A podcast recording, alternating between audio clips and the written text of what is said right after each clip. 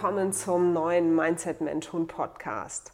Ich freue mich total, dass du dabei bist und für alle die, die den Podcast auf YouTube sehen, du siehst, ich sitze in einem Kinosessel, weil ich heute mit euch ein bisschen darüber sprechen möchte, ähm, was es so mit uns macht, wenn wir Hunde in Filmen sehen oder was es mit mir macht und was es so mit der ganzen Hundeszene macht.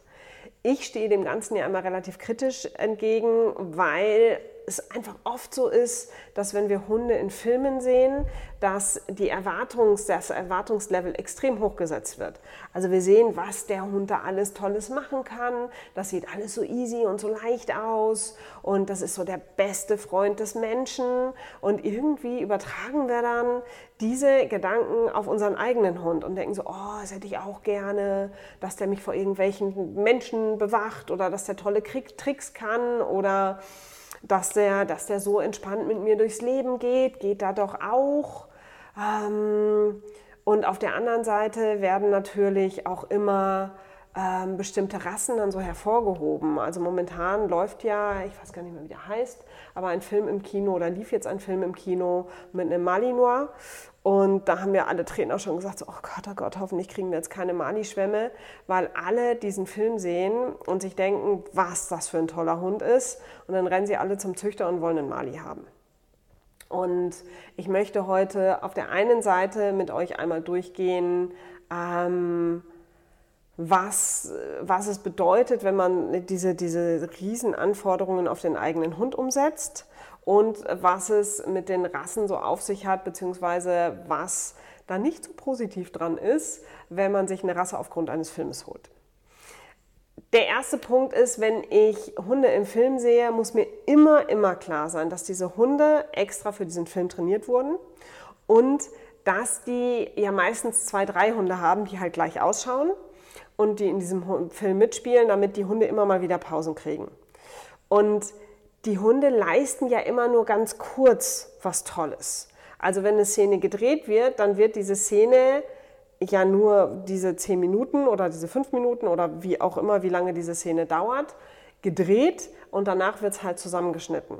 Und diese Szene wird halt so oft gedreht, bis es vernünftig funktioniert. Und das ist halt im echten Leben nicht so. Also im echten Leben ist halt, wenn ich in meiner eigenen Filmszene drin bin, dann läuft die und dann läuft die ungeschnitten. Und dann kann ich nicht sagen, Cut, machen wir nochmal.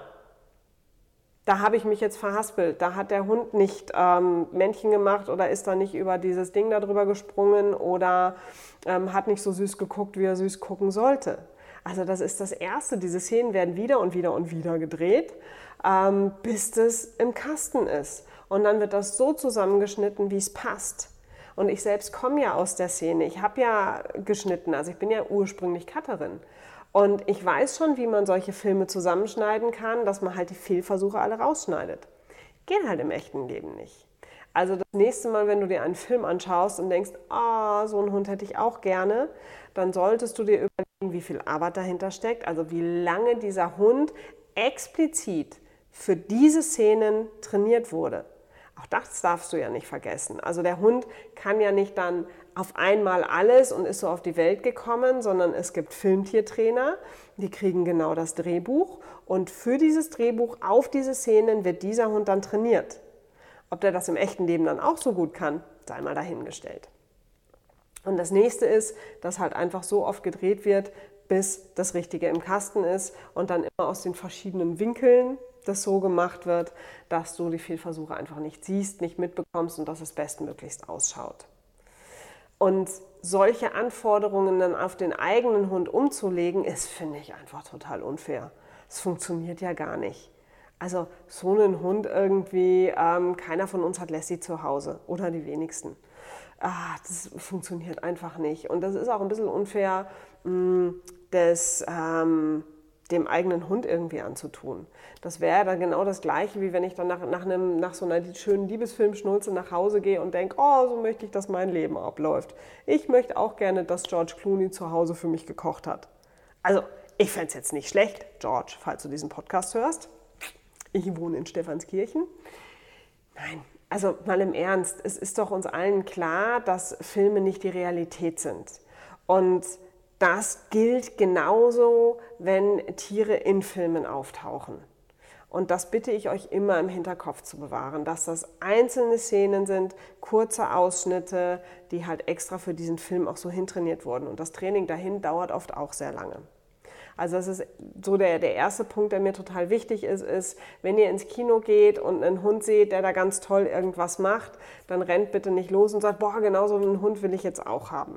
Und das ist der zweite Punkt. Es heißt ja nicht, dass die Rasse, die in diesem Film dargestellt wird, also wie in dem letzten Kinofilm eben ein Malinois, ähm, dass der dann geeignet ist für dein Zuhause. Und dass der als Welpe so auf die Welt kommt, wie du es da in dem Film gesehen hast. Ist halt einfach nicht so. Ähm, bitte erkundige dich immer genau, wenn du sowas gesehen hast und denkst, oh, das finde ich ist ein toller Hund, wie die Rasse überhaupt ist, was die so für Ansprüche hat, ob das für dein Zuhause überhaupt geeignet ist ob das wirklich ein Hund ist, den du gerne haben möchtest.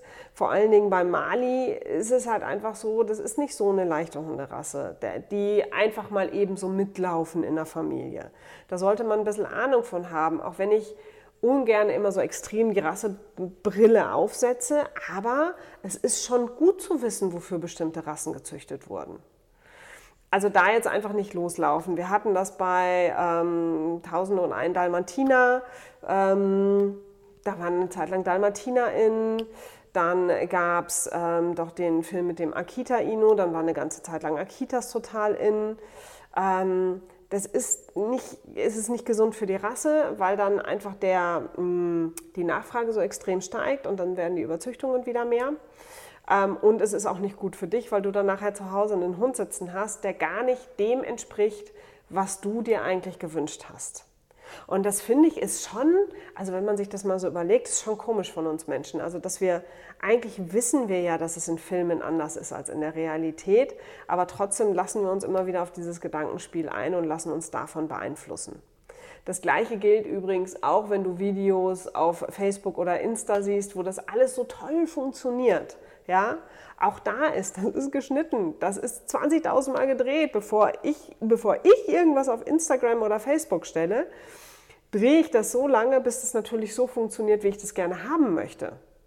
Wie lange ich gebraucht habe, um das meinem Hund beizubringen oder ähm, wie oft ich das drehen musste, damit es genauso funktioniert hat, wie ich das gerne möchte, um es euch zu zeigen, das sagt ja kaum jemand also ich tendiere schon dazu, auch meine ganzen Fehlversuche ähm, euch vorzustellen, weil ich es einfach wichtig finde, da nicht so überzogene Erwartungshaltungen heranzuzüchten.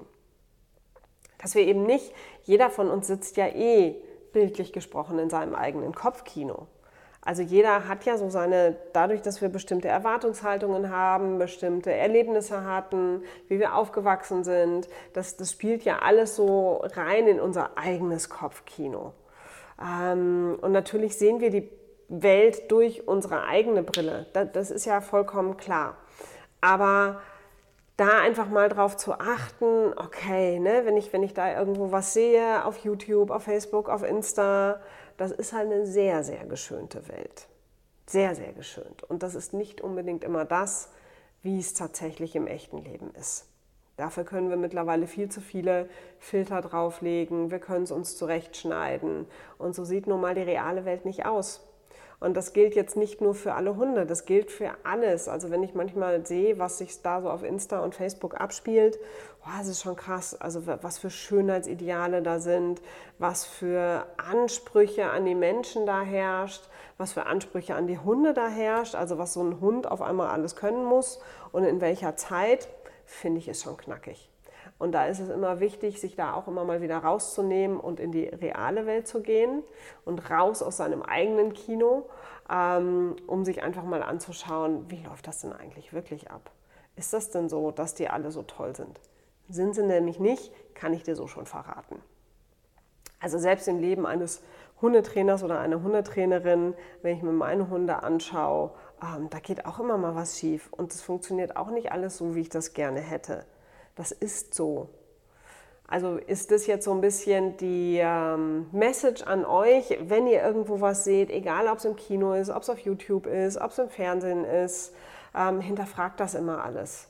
ob das so einfach ist oder fragt euch, wie ist das denn entstanden? Wie war denn der Weg dahin? Also ein bisschen raus aus dem eigenen Kinosessel, rein ins echte Leben. Und damit wünsche ich euch einen wunderbaren, schönen und hoffentlich bei euch sonnigen Tag. Und wir sehen uns ganz bald wieder oder hören uns ganz bald wieder, wenn du diesen Podcast hörst. Wenn du ihn magst, wäre es total toll für mich, wenn du ihn likest, wenn du ihn abonnierst, wenn du es deinen Freunden weitererzählst, dass dieser Podcast existiert.